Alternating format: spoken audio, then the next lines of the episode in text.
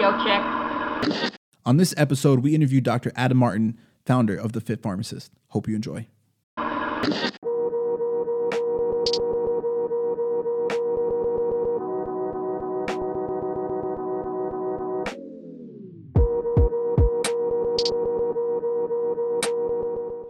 Hello, everyone, and welcome to RX Radio. I'm your host, Richard Waith, and I have with me on here the originator, the founder of The Fit Pharmacist, Adam Martin, Dr. Adam Martin, I should say. How's it going, sir? What's up, my man? It's good to be here. Last time we did this, I was in Miami at the sweet pad headquarters of RX Radio. Yeah, that was a fun time, I feel like I wanted to try to do something like that every year, but life got crazy, and but hopefully we can do something like that again soon, where you, myself, and Mike kind of get together and chop it up again. But that was really fun. So welcome back to the show. But this time is great because this time now it's one-on-one. Last time it was a group of us, so I'm glad we can kind of chop it up one-on-one and get to know you a little bit better. And we're going to talk about a couple things which I'm excited to go through. One important thing being your new book that's coming out, The Gen Z Pharmacist, which I'm excited to dive into. But before we get there, let's start, for the listeners that don't know who you are, let's start by just telling them a little bit about yourself. Absolutely, man. So first off, thank you so much for having me on. I love what you're doing for pharmacy, for your career. It's been, I haven't known you that long. I think, what is it, like four or 5 years now? Since we linked up back on the gram. So it's been really a blast to watch your career thrive and just pivot and evolve. So it's really been an honor to be in your circle and to be back on the show. Oh, thank you, man. But yeah, so he's a lot. Absolutely, man. But yeah, you, me, and Mike, I call us the Three Musketeers of Pharmacy.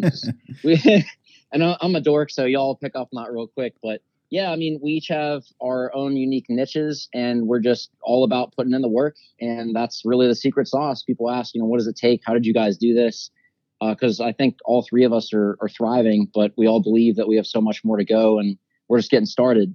But that's really what it is. It's just being consistent and doing what other people aren't willing to do, which is putting in the work. And I know that you preach 10 to 2 all the time, and that's really it. It's not complicated. It's simple, but it's not easy. And that's kind of where my journey started. So my name's Dr. Adam Martin. I graduated from the University of Pittsburgh School of Pharmacy back in the day of 2012. And my whole, I guess, message is using your struggle to create your strength and your message to inspire others to overcome their adversity and obstacles. And instead of use that as woe is me, use that as a fire to create your message and use your mess to create your message and inspire others to do the same. And that's kind of where my journey started. Yeah. So quick about me, why I got into pharmacy, because I'm also super passionate about it as you are. Back when I was in high school, actually, my mom got diagnosed with colon cancer, and I didn't know this at the time, but she was given less than 6 months to live. Oh, and she didn't take that diagnosis. She ended up fighting for over 5 years, so 10 times what the docs gave her. But during that time, I was looking for a career and what to do with my life. And we were in the pharmacy most days of the week. And a total stranger, so quick aside, I don't know any at this time in my life. I didn't know any pharmacists. We didn't have family friends that were pharmacists. They were just strangers that were smart and busy running around like chickens with their heads cut off. Like, that's all I knew about pharmacy at the time. But we're in the pharmacy most days of the week, and total stranger just showed compassion, just, no ulterior motive, not like, oh, I'll get a raise or whatever, but just generally cared for a stranger, asking things like, hey, how's your mom doing? You guys don't live too far away. We can drop off, her medication. If you can't get here, like, no problem. And that really grabbed my attention, because what I saw was a professional that was super busy and had a lot of intelligence, but they showed compassion. They were able to not just dispense medication, but also dispense hope and be just someone that cared in a time when you felt alone, in a time when you felt hopeless. And when I saw that, when I felt that interaction, I had this like click where it was like, I want to be that person, because that is so awesome to give someone that ray of hope and be that professional. So that was my why of like, okay, now I know what I want to do. So I went to college, applied to pharmacy school, and got turned down. said, you're not cut out for this. It's super competitive. You need to find a new career. And I had a choice.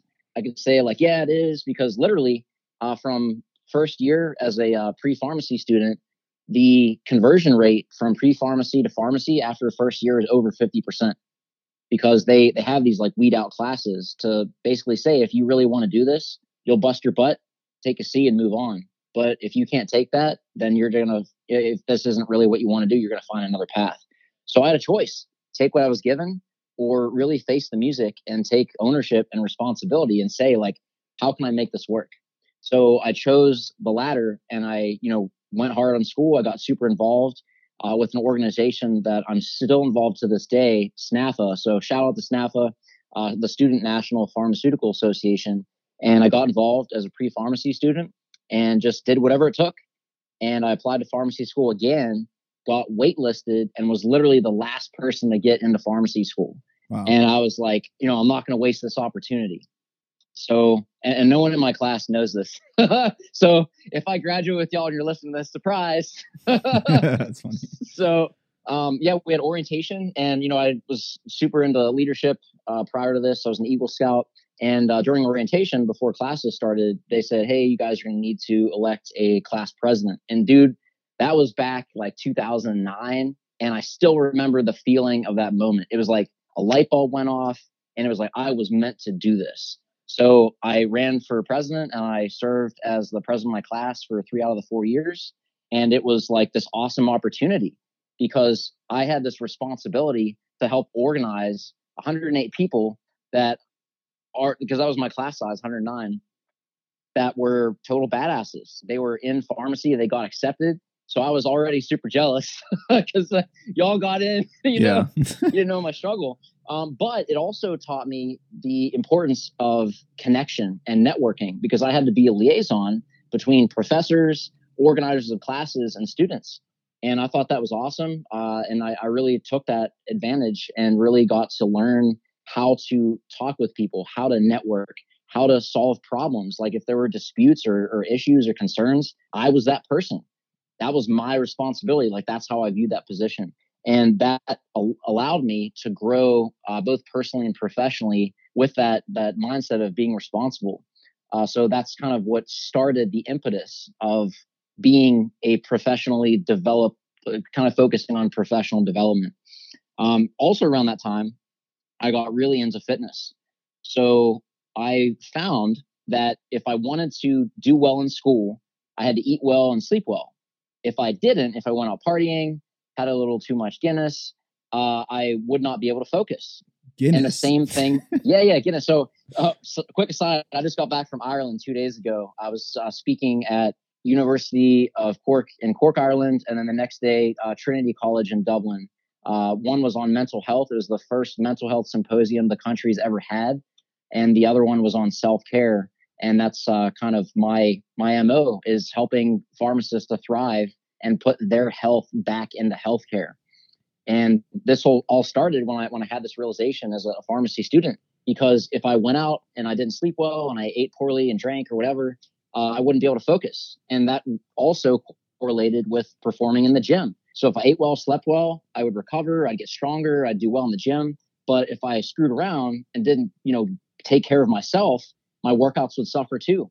So it became this symbiotic relationship of, if you take care of yourself, you will thrive just like you will in the classroom. So I became very passionate about both pharmacy and fitness. And right after I graduated pharmacy school, my Instagram was, starting, and my friends were like, you need to get Instagram. And I'm like, what the heck's that? And they're like, you have to make a name, just something that is about you and your passion. I'm like, well, I like fitness, I like pharmacy, so I'll be the Fit Pharmacist. And that's literally where this whole thing came from, was pick an Instagram name. That's interesting. Yeah. So I'll tell you one thing. I don't even think I told you this before, but I've been on Instagram obviously prior to creating RX Radio and kind of, launching the whole, launching the whole brand. And I remember when I first started, I was on Instagram, and I think I first started looking for other pharmacy people, seeing what other people, if there were even pharmacy brands out there, And I think one of the first things I saw was this like jacked dude on Instagram called The Fit Pharmacist. And I was like, damn, that guy's jacked. I'm super jealous. and I just remember, I don't know. I think I followed you. And then obviously, like, I don't think you knew who I was, or you probably, because I think you had thousands of followers at the time. So you probably didn't even like realize that I followed you at the time. But you were like the first like brand of pharmacy, I think, that I ever like when I started looking of what I saw on social media. And then like, I'm sure I saw other stuff, but you were just the one that was the most recognizable. And I think the one that stuck with me the most. And obviously I started finding a bunch of different people and making a bunch of friends online, like Core Consult and, you know, a ton of other people. But yeah, no, I mean, it's crazy to hear though about the origins. I don't think I ever really heard about the actual origin of kind of why you started the brand and how that started going now. Wow. Thank you, man. No, you never told me that. That's like, I'm in a little shock right now. Yeah. No, you were that's pretty awesome. Yeah. Man. You were, cause even back then, I mean, you had like a legitimate, I think it was also just that like you had the Fit Pharmacist. It was just like some dude that was jacked.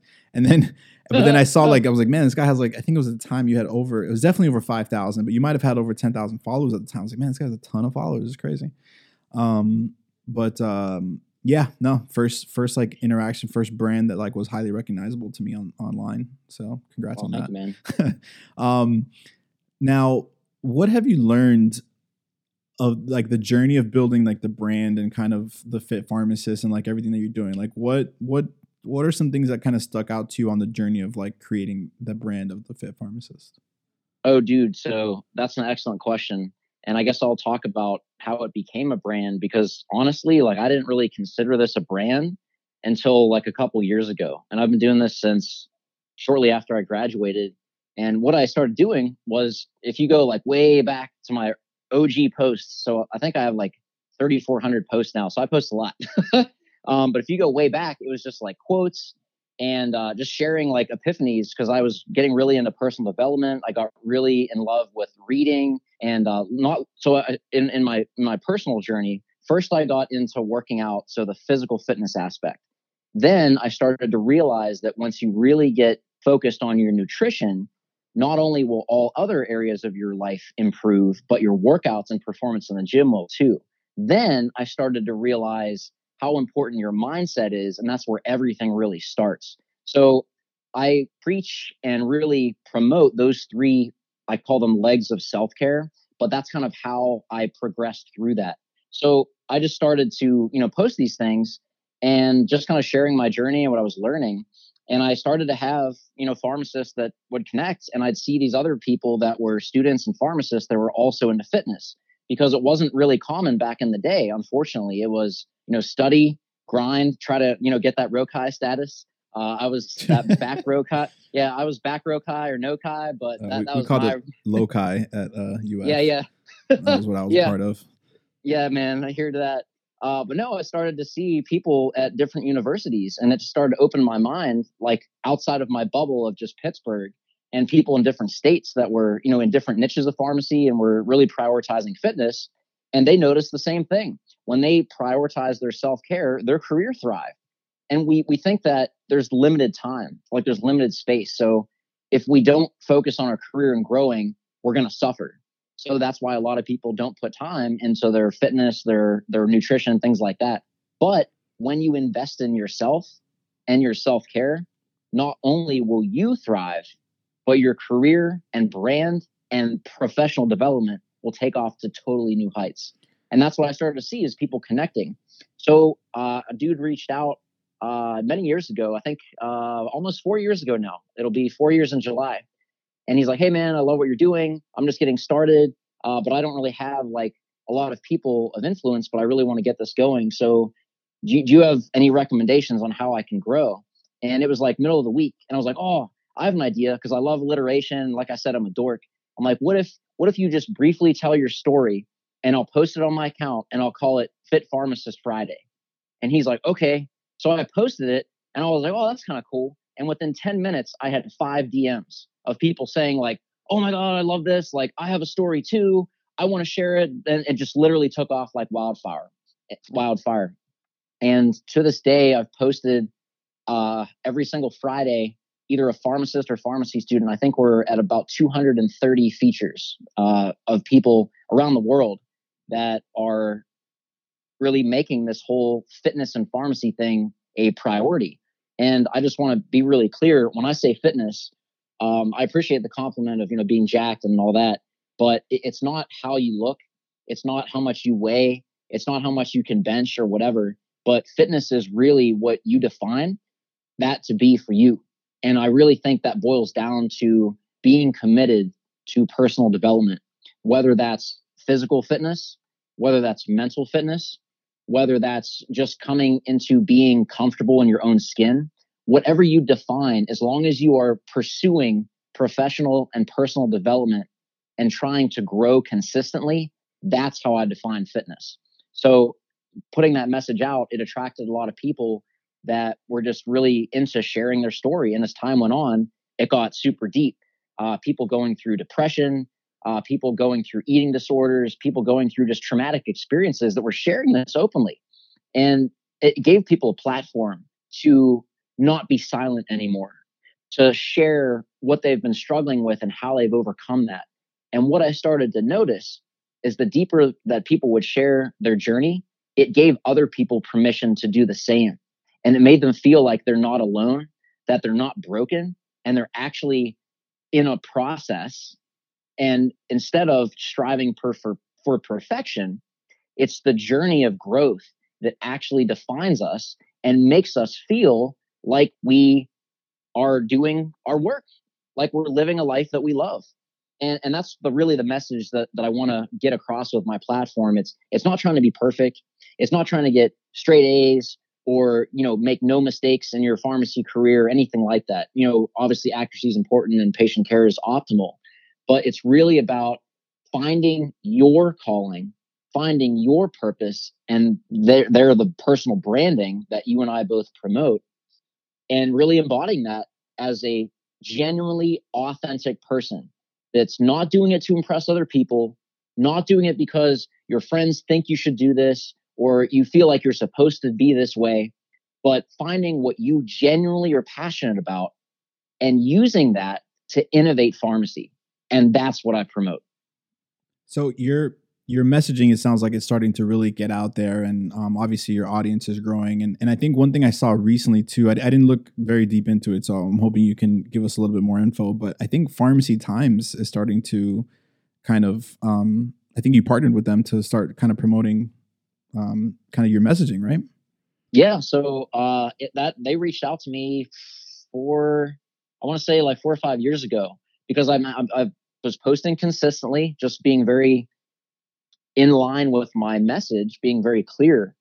And they messaged me and said, "Hey, we love your content. Would you be interested in writing an article?" And I was like, "Oh, heck yeah. Like, how about how to be healthy as a pharmacist?" And they're like, "Okay." So I did that. It took off, and I've been writing for them ever since.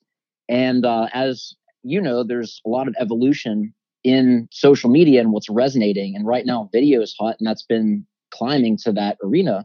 So yeah, I partnered with them last year to do kind of video collabs for how to implement self-care as a pharmacist. And that was a huge honor.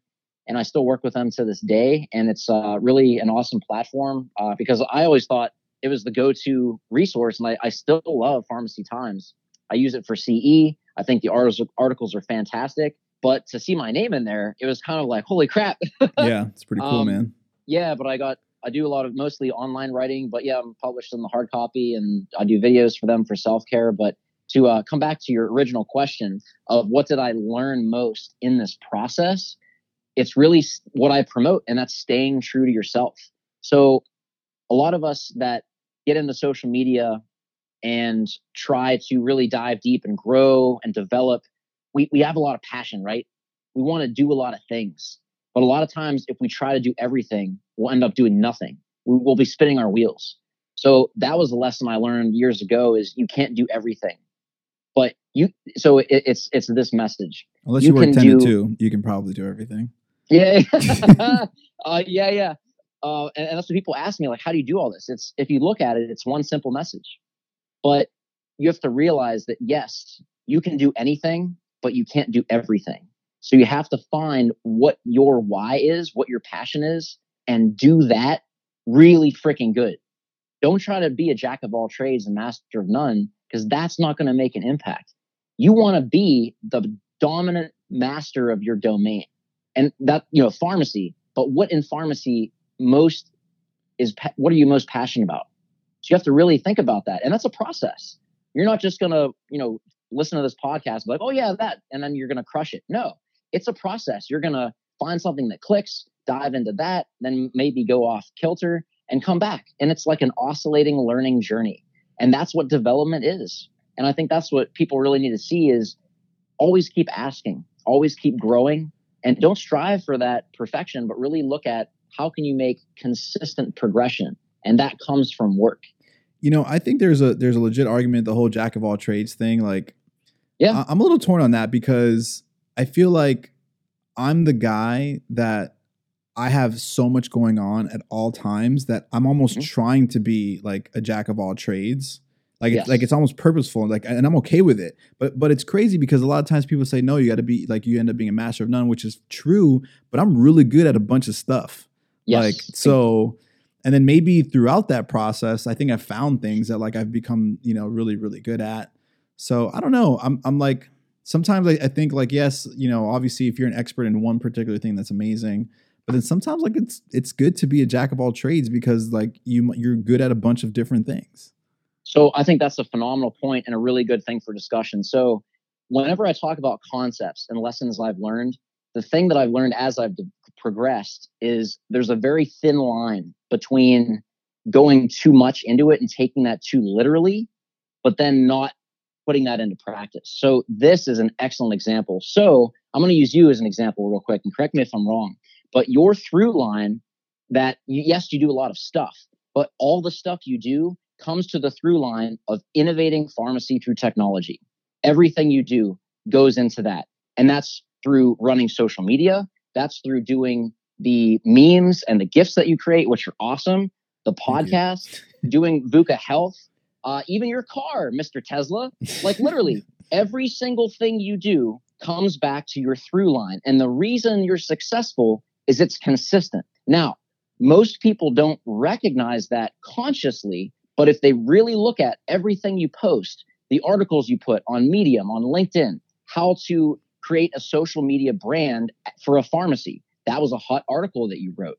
Look at everything you do. And yes, you do a lot of things. You do podcasts, you do memes, you do video, you do all these things. And yes, that's a lot, but they all follow the same through line. So that's what I mean of it's a thin line between these concepts is, yes, it's good to do a lot of things, but make sure it's consistent in your messaging and genuine with what your personal brand is. Well, I appreciate that. I appreciate those kind of words. Just to set the record straight, that Tesla is my wife's car. That is the car that she mainly drives. I still drive an old pickup. I'm waiting for the Tesla Cybertruck to come out. So once that comes out, I'm getting that. But there you go. In the meantime, yeah. But it is like technically that's like a family car. I try to drive it as much as I can. But no, it's her car. Anyway.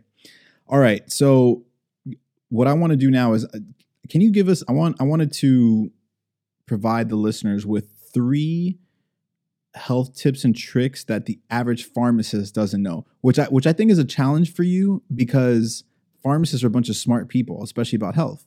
So yeah. I want you to provide us with something that we like, 3 things, if you can get to that we like, that the average pharmacist likely doesn't know about health or self-care or whatever that you're absolutely. An expert at. No, that's an excellent question. So thank you for asking that. The first thing is having to do with nutrition. And what that is like is, oh, I don't have time to do this. There's no way that I can eat healthy as a pharmacist. And coming from experience, I still work full-time in the community. I've been doing that since 2012. And back when I graduated, straight talk, and corporate stepped in and they're kind of like, this is a liability, to which we said, no crap. We were working 3 14-hour shifts back to back to back so that we would have a week off vacation every other week. That's real talk what we did. Now, it took me a couple months to physically adapt to that. So you might be saying like, oh, I worked 14 hours, no break, and I can't eat healthy as a pharmacist. I don't even have a lunch break. There's a way. When you have a will and you add innovation, you find a way to do that. So that was something that I was told, actually, is I was really into fitness and nutrition as a pharmacy student. And I would go into my site with my, Tupperware and my meals packed and stuff. And straight up, my one pharmacist laughed. And I was like, what's wrong? And she's like, oh, enjoy that now, because when you're a pharmacist, you can kiss your health goodbye. That's straight up what I was told.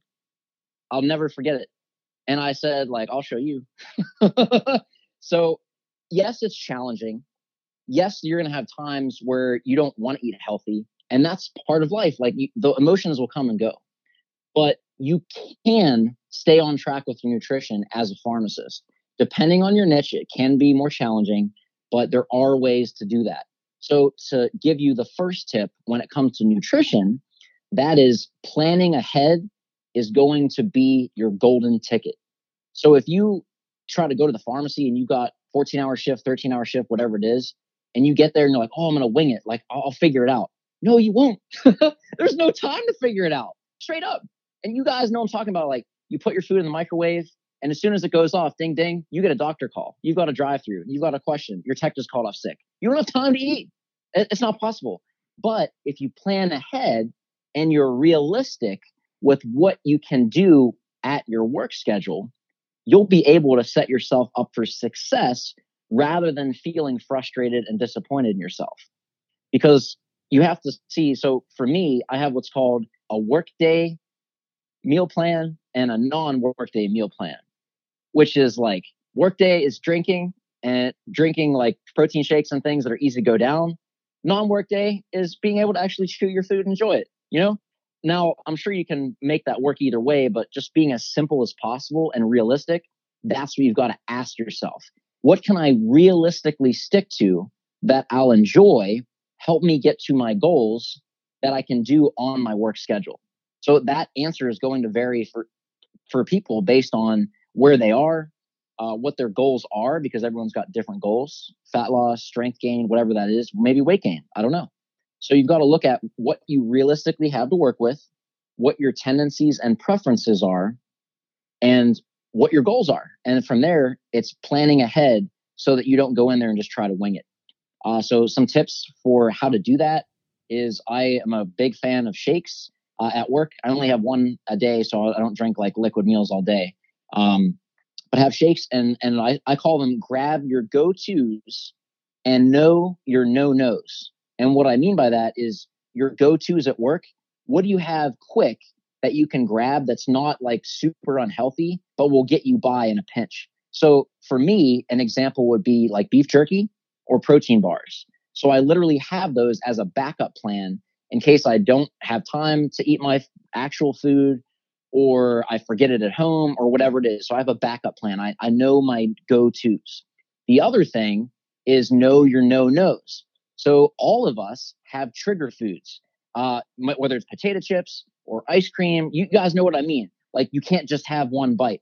Once you pop the fun, don't stop kind of deal, where if you have one, it's like game over. The day is gone, and then you're just going to feel terrible later. We all have those foods, right? So if you know what your trigger is, don't go for it when you're in a high-stress work environment. So that would be a super helpful thing to know. And again, that's different for every person. But if you're trying to improve your nutrition and stay consistent as a working pharmacist, these are the things that will really help you in getting ahead. Was that tip 2, or was that still part of 1? I think that's like 1A and B and C. Okay, all right. So yeah. So for that, what's the second one? So the other one is, water is your friend. Now you might be thinking, well, I don't have time to eat, let alone go to the bathroom. But this is specific for hunger. So a fun fact about our brain is, it does not know the difference between being hungry and thirsty. So I created this thing in the first book I wrote, RxU, called the water test. And I use it almost every day, and it's super effective. It's helped hundreds of pharmacists and students. So what it is when you're at work, you're super focused because you're doing 30 things at once. You're focused on patient care. You're focused on getting your team in line with the mission, helping get the prescriptions, resolving doctor issues, whatever that might be. So as time goes on, you don't drink water. Like, you're so focused, you don't even realize. But you're running around like a crazy person. You've got one phone on hold in your left hand. You're dialing a phone in your right hand. You've got people calling you from drive-thru. So you're literally running around. If any of you wear a Fitbit, you know how you can get easy 20,000 steps in a shift, right? Yeah, but you telling me I can if I'm hungry, I can drink water and then I'm good?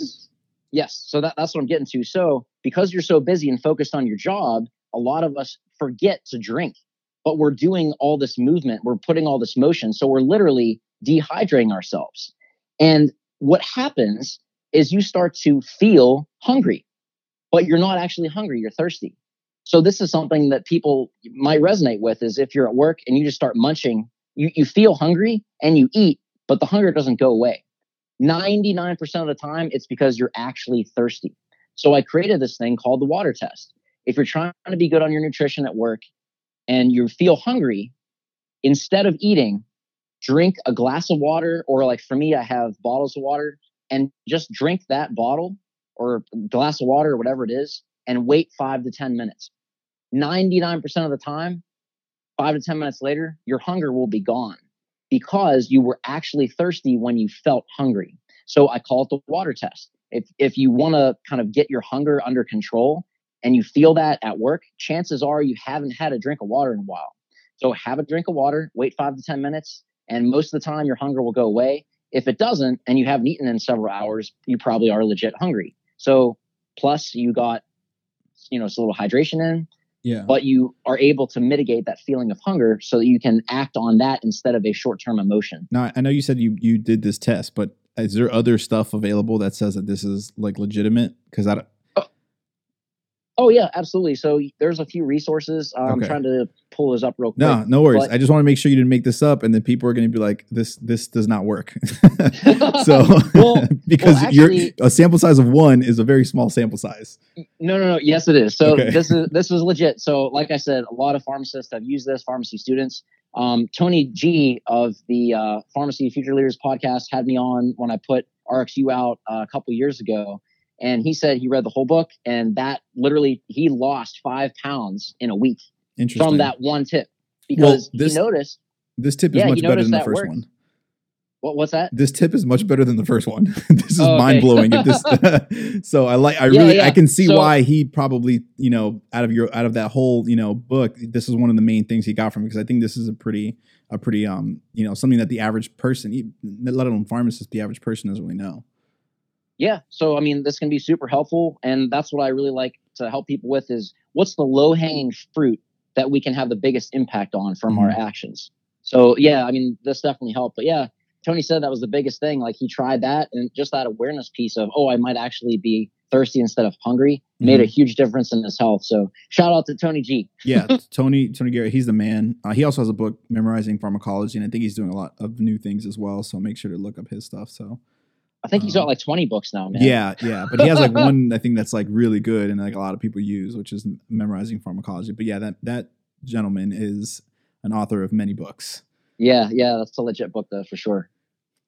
All right. The other thing is real quick. So we talk about nutrition a lot, but I want to talk about physical fitness because we want to get in a positive attitude. We want to have a good mindset, but we're surrounded by stress. And if you think about it, what is a pharmacy? It's not a place where people come to party and have fun and high five you. No, it's the place where people have an acute illness. They just got diagnosed with diabetes. Their loved one was just in a terrible car accident. They're picking up their medication. So literally that is where people go to get healed. So a lot of times they're not in a good state of mind. They did not have a good day, and they've heard some pretty upsetting news that's really personal to them.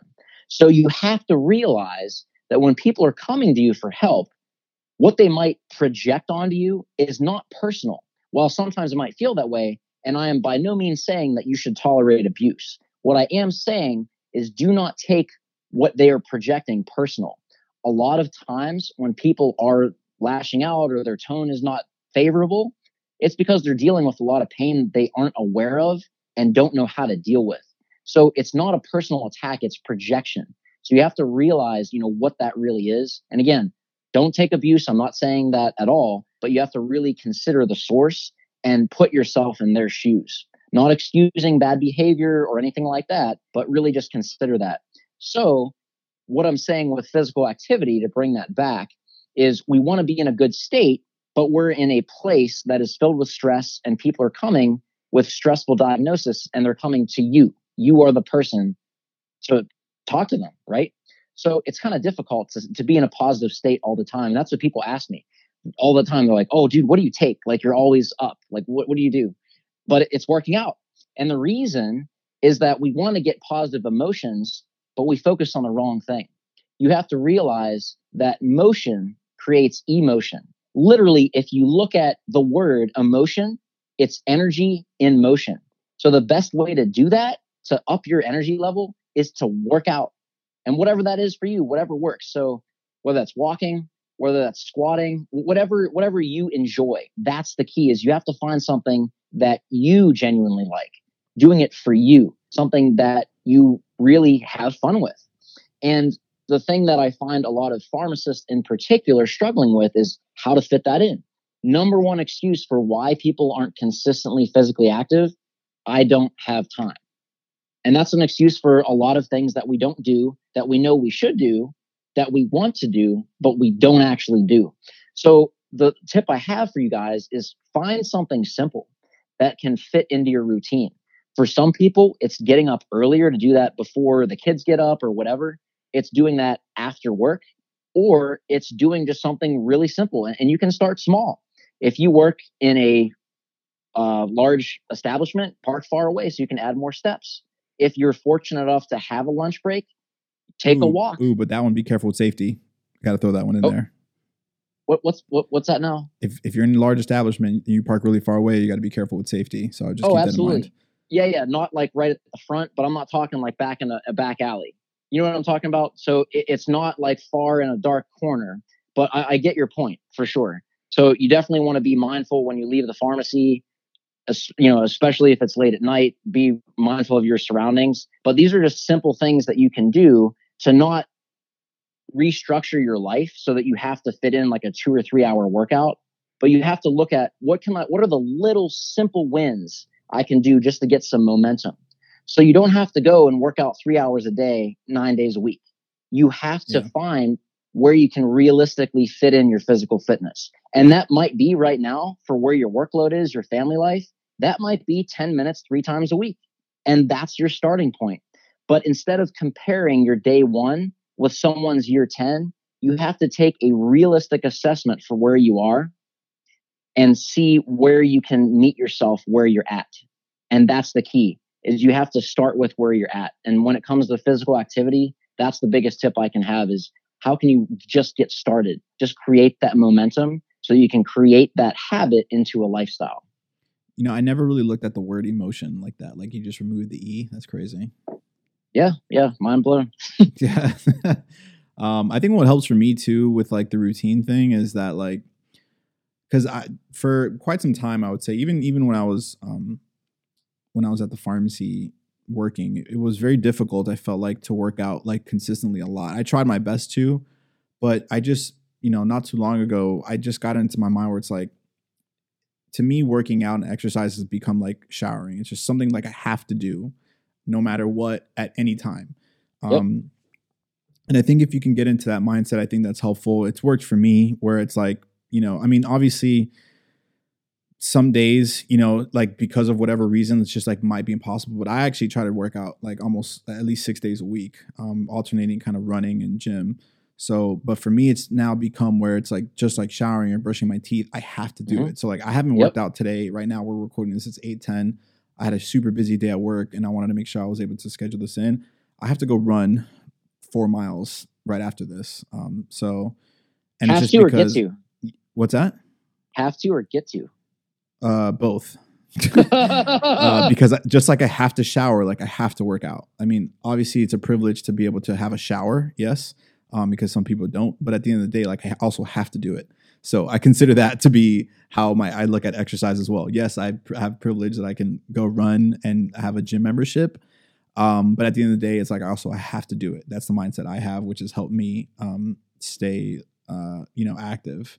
And absolutely. And that mindset shift is really a key if you're trying, whether it's fitness or nutrition or any change that someone's looking to do in creating a new habit. That's an essential mindset to have, is, yes, you should do it. Yes, you want to do it. But until you make that, I have to do it, or you turn your shoulds into musts, it's not likely to be sustainable. So just that little shift of word, not I should do it, or I know I have to, I know I need to, but make it a must, make it I have to. Yeah. And it just be just like you said, brushing your teeth, taking a shower, that just intention, setting that intention is what gets that momentum started to create that habit and lifestyle. But mad props to you, man, because not too long ago, you just did a half marathon, if I recall correctly. Yeah, so I did a half last November, but in earlier January, I did a full. And I think your caption for that post was never doing that again. Yeah, no shot. Like I did the half in, I think it was November or something, which these are all my first. Like it was my first half that I ran, and in January is my first full marathon. And the full, like, training for it sucks, number one. Which is part of the reason why I'm like, I'm not doing this again. Cause like, it's a lot. Like at every other week I was running, at some point closer, you know, getting closer to the race. Every other week I was running, you know, 15 plus miles, and it was just not like, it just was hard. It took a lot of time. It was hours of running, and like, it was just really hard. And I felt like it was just like overdoing it. And then I did the marathon, and I was like, this is just too much. Like for like my body, I'm just not going to continue to do this that often, because it's tough. And then I hear all about these people doing ultra marathons, which is wild, you know, like 150 plus miles, 100 plus miles. I mean, you guys are out of your minds. This 24 was, or 26 point, whatever, like it was rough. And I would probably say, and I was telling my wife about this too, like I'll probably be in shape where I can run a half marathon at any given moment, like with the current training schedule I'm on now. And I would probably do more halves in the future, like to do with events with friends and things like that. But I think that full marathon thing, I don't think I'll do that again. That was rough. Yeah, but I think that's a huge learning, and why it's good to find what you enjoy. So you went all in. You made that a commitment. You made this a must, and you learned from that. I'm sure a lot of other awesome lessons. But you also learned that you did not like that, and that's not worth it to you. So that's a win. So a lot of times we look for what works for us. What's the way? What's the win? What's the physical activity? What's the career we should do? But really, what's even more beneficial is knowing what you don't like. Mm-hmm. So if you're able to do that, then you can explore other things that you might like. But instead of spinning your wheels or wasting your time in something you don't enjoy, having a do not do list is actually oftentimes more helpful than a do list. Yeah, I'm going to go ahead and say I have a legitimate do not do list, and marathon is added to that. You do not like this. that is how I feel. Yeah, but nevertheless, man, congratulations, because that is definitely a commitment. It's not something you can do when I'm sure there were days you did not feel like running, but you did it anyway. Oh yeah. And it's definitely a commitment, and you should really be proud of that, because that's not easy at all. I appreciate that. Thank you. Anyway, back to your stuff. Now, you have the new book that just came out not too long ago. Tell us about it. Give us a title, where can you find it? Who is it for? What is it about? Oh, that's good. Absolutely. Stuff. So it's called Gen Z Pharmacist, and it's for pharmacy students and new pharmacists, for how to dominate pharmacy school and script your dream career. So yes, pharmacy school is there. They've got accreditation standards. They have to teach you the stuff, the drug knowledge, interactions, all of that. But the number one complaint I hear from new grad pharmacists is, yes, I have the knowledge, but I was never taught how to be a pharmacist. I was never taught about personnel. I was never really taught about leadership. I was never really taught about how to handle text bickering. I was never taught on what to do when I roll in on my first day as a pharmacist, and I'm 10 years younger than the rest of my techs, and I'm in charge. How do you deal with that dynamic? So that's kind of where this book came from. 4 years ago, I reached out to the dean of my school, Pitt Pharmacy, and I said, you know, hey, I really want to give back. I'm not a billionaire, so I can't like donate a school or a building or whatever. I volunteer, and I do lecture at the university and help with practica and stuff, but I work full time, so I can't really give an impact. So my skill is writing. I enjoy it, and I feel like it could create value for helping pharmacy students in learning these things that I've learned as a student and as a pharmacist, things that I didn't necessarily learn or take seriously, but I think are game changers to really building a career that allows you to thrive and kind of dominate your profession. So she's like, yeah, that's a great idea. It doesn't exist. But instead of you writing it, what if you had pharmacy students involved in the process? So the book is two parts. The first part are those skills that really will help your career and set you miles ahead in a profession that's extremely competitive and just keeps getting that way. So I look at both self-mastery, so how you can personally develop yourself and professionally develop yourself. So looking at your why, how to create a mindset, how to practically implement self-care, how to tame time management with all the stuff you've got as a pharmacy student, and why having a passion outside of pharmacy is actually an asset rather than a distraction. And then using social media to build your personal brand. You don't have to wait till you've got a PharmD to do that. That can start day one of pharmacy school. So that's self-mastery. The second part is relationship building. So you have to be a master of yourself before you can better interact with others. And that's what this section is all about. So talking about emotional intelligence in leading your team. Networking, why mentorship is essential, but why you have to approach it from three different areas rather than just getting someone that's super advanced and learning from them. There's actually three levels to maximize the whole process of mentorship. Leadership as it relates to your team as a pharmacist. You are a team leader. You have to literally sell and be a salesman. And people think like, oh, I'm not in business. I don't have to do that. Yes, you are. You have to convince your patients that the counseling advice you're giving them is in their best interest. That is a sale. You have to convince them that you have their best interests in heart and that the changes you're recommending are going to help them better than what they've been doing. You have to sell your texts on initiatives that come out for your pharmacy, that what you're doing is for the betterment of your patients, and that what the strategy is in the best interest of the team when they have different ideas. So yes, you have to learn how to sell. So for people that are taken aback by hearing the word sell, yes, the points that you're making are true. It's exactly it. You know, we have to do that for both our team and for in healthcare for our patients. But if something for some, because some people get like, they're like, oh, I'm not a salesman. Like if you are that person that are like offended by that or feel that like that is just not you, that's not what you went to school for, think of it as that you need to change someone's behavior and you need to influence someone's behavior, because that's exactly really what selling is. So, and at the end of the day, a great salesman, even a great marketer, which a lot of times pharmacists are as well, it's someone we're really good at changing behavior and influencing the behavior of another individual. So that's absolutely the thing that you have to master is like, is knowing how to do that, which in turn actually translates into sales. So like if you can influence someone's behavior and change someone's behavior, you can actually sell stuff. Now, in this case, you're selling health, you're selling better care, you're selling a team, you know, to perform better or do their tasks and things like that. But so hopefully, you know, because I think what you're saying obviously is correct, but for those listening, like you have to do all these things in order to be successful in whatever it is that you're doing. What you call it is what you call it, but at the end of the day, you have to do these things and learn how to. And a lot of times it's called sales. So if you start looking up sales techniques, whether you're looking at this book or you're looking at some other resource, look how to sell stuff, because that's going to help you influence behavior of your patients and of your team. So absolutely. And just look at smoking cessation. That's based on the trans-theoretical model of change. So pre-contemplative, contemplative action stage, that's really meeting someone where they are and influencing their behavior. So coming back to what we were talking about earlier with implementing physical fitness, right? You're not going to jump in there if you're not ready.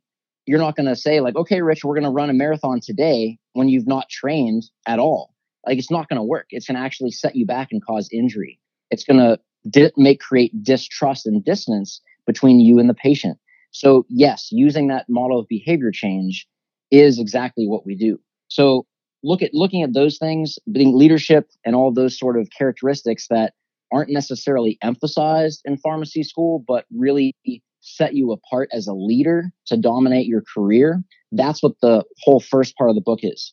The second part of the book, and really what created the idea for having this book made, was there's a lot of people, and most people in pharmacy are naturally introverts, and they want to lead, learn from others, and they hear mentorship's great, but they're a little intimidated about reaching out to big shots, to CEOs, to people that are doing huge things, and they have awesome things to share, but they're a little apprehensive reaching out.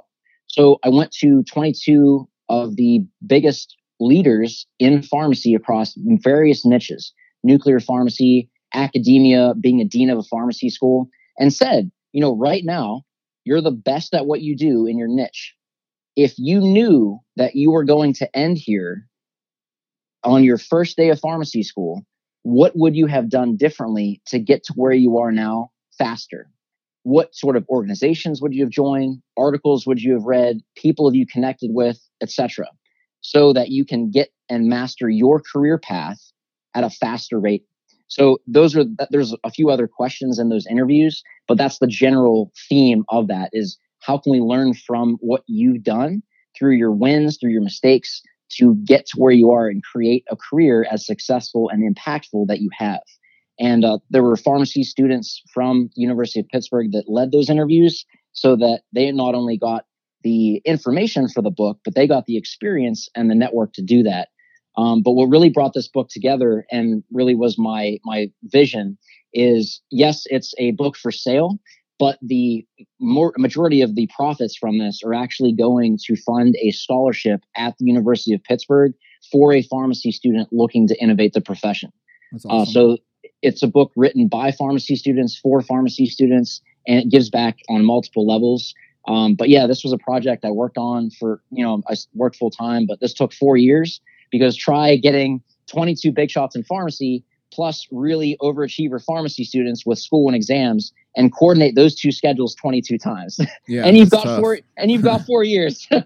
That's crazy. So, now tell the full title of the book and where can they find it? Yeah. So it's Gen Z Pharmacist, Dominate Pharmacy School and Script Your Dream Career. And that's available on my website, and I will give you a link to put in the show notes so that people can easily access that. Okay. But my website is thefitpharmacist.com. Great. Awesome. Now, what does the future look like for you? I mean, what are you expecting or hoping to happen as you continue to kind of strive in your career?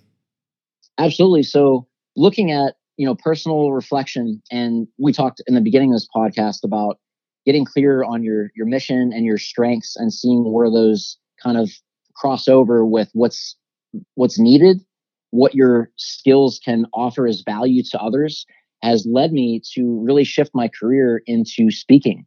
And I remember talking with you and Mike of Core Consult about a year and a half ago, saying like, hey guys, I had this speaking gig at this university and it was freaking awesome. And I think I want to be a speaker. And you're like, oh, okay, cool. Well, I turned that into a career. And it's really been not only helpful for so many people across the world, but it's really been awesome for myself because this is one of my strengths.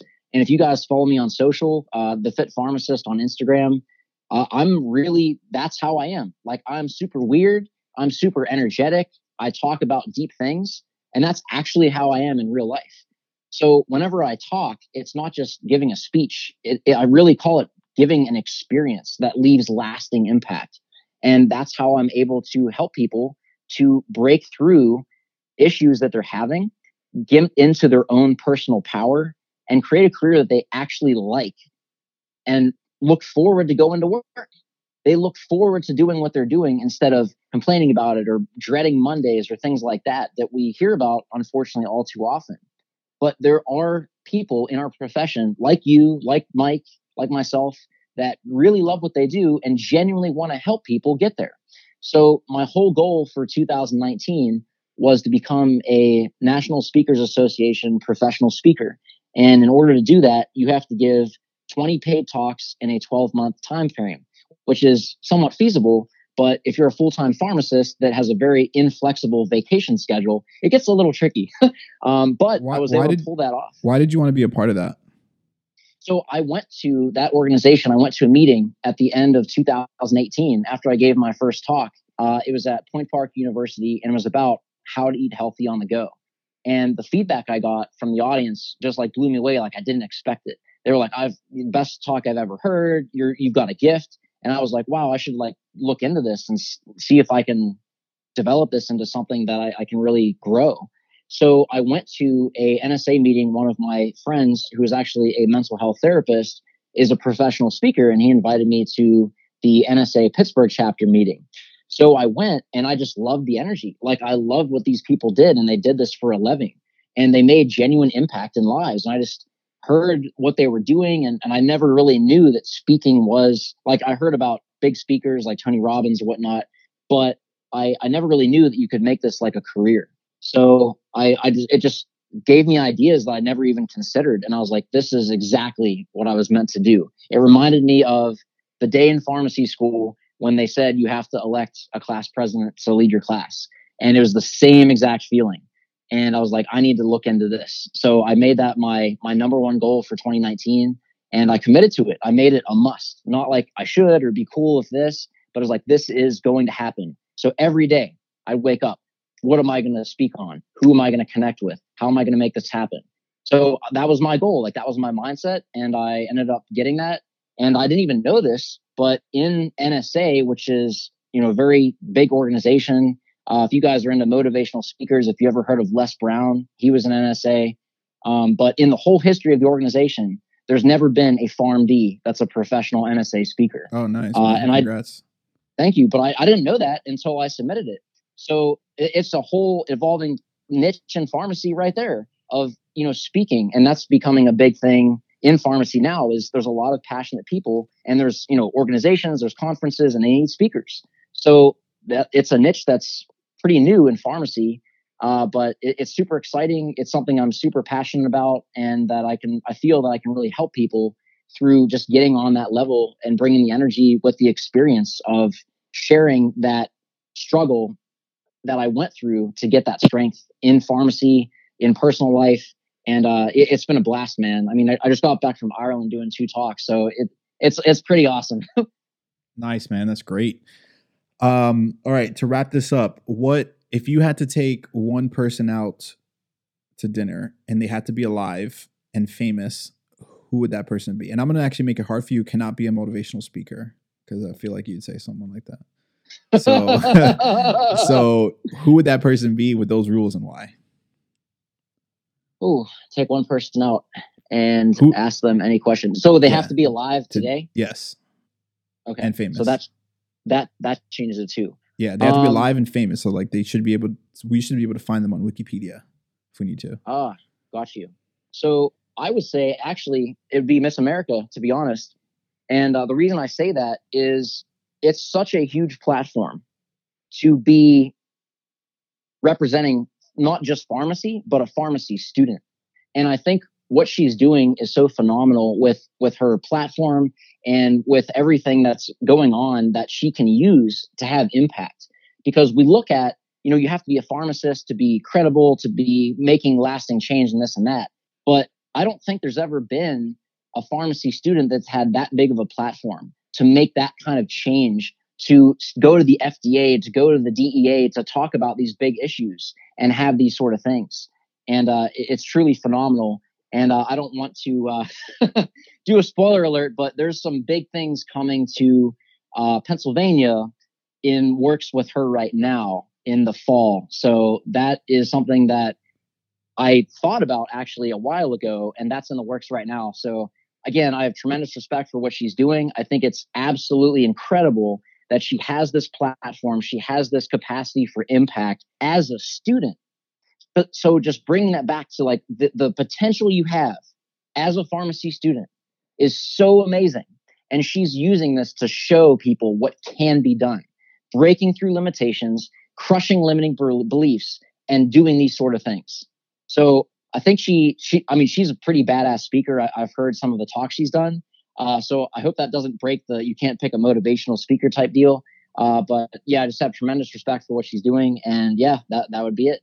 Awesome, man. And what's the best way if anyone wants to kind of connect with you after the podcast, what's the best way for them to get in contact with you, or how should they follow you on social media? For sure. So I also run a podcast that you and Mike were part of the launch. So kudos to you guys for getting me on that ground. We're approaching our 100th episode in just a couple weeks. So that's on all podcast platforms. Yeah, thank you, man. But yeah, that's thanks to you and Rich. I mean, we all have our own deal, but yeah, you guys got me started. So thank you for that. Absolutely. But that's the Fit Pharmacist Healthcare Podcast. And I do an episode every Monday. And that is on all podcast platforms. But as far as social media goes, my most active platform is Instagram. So that's at The Fit Pharmacist, all one word. Also on LinkedIn, Adam Martin, and on Facebook and Twitter at Fit Farm Fam, The Fit Pharmacist Facebook page. Awesome. Adam, thank you so much for being on the show, man. Really appreciate it. Dude, it's great to reconnect. Thank you for all the help that you've given. And I really love what you're doing. I think it's phenomenal and it's super entertaining. So a true honor to be on the show, man. Thank you very much. Thank you guys so much for tuning into the episode. As Adam mentioned, I'm going to be including all of his links to his book and all his social media platforms in the show notes. Make sure to connect with him. Make sure to check out that book, especially if you're a student or a new pharmacist. I think it's going to be an awesome resource for anyone's career. And make sure to connect on any of your favorite social media platforms with RX Radio, whether that be LinkedIn, Facebook, Instagram, Twitter. I'm on all those. And thank you so much for listening and tuning into the content. Make sure to subscribe. Make sure to subscribe if you haven't yet, and I hope you have a wonderful, wonderful rest of your day. Pharmacy.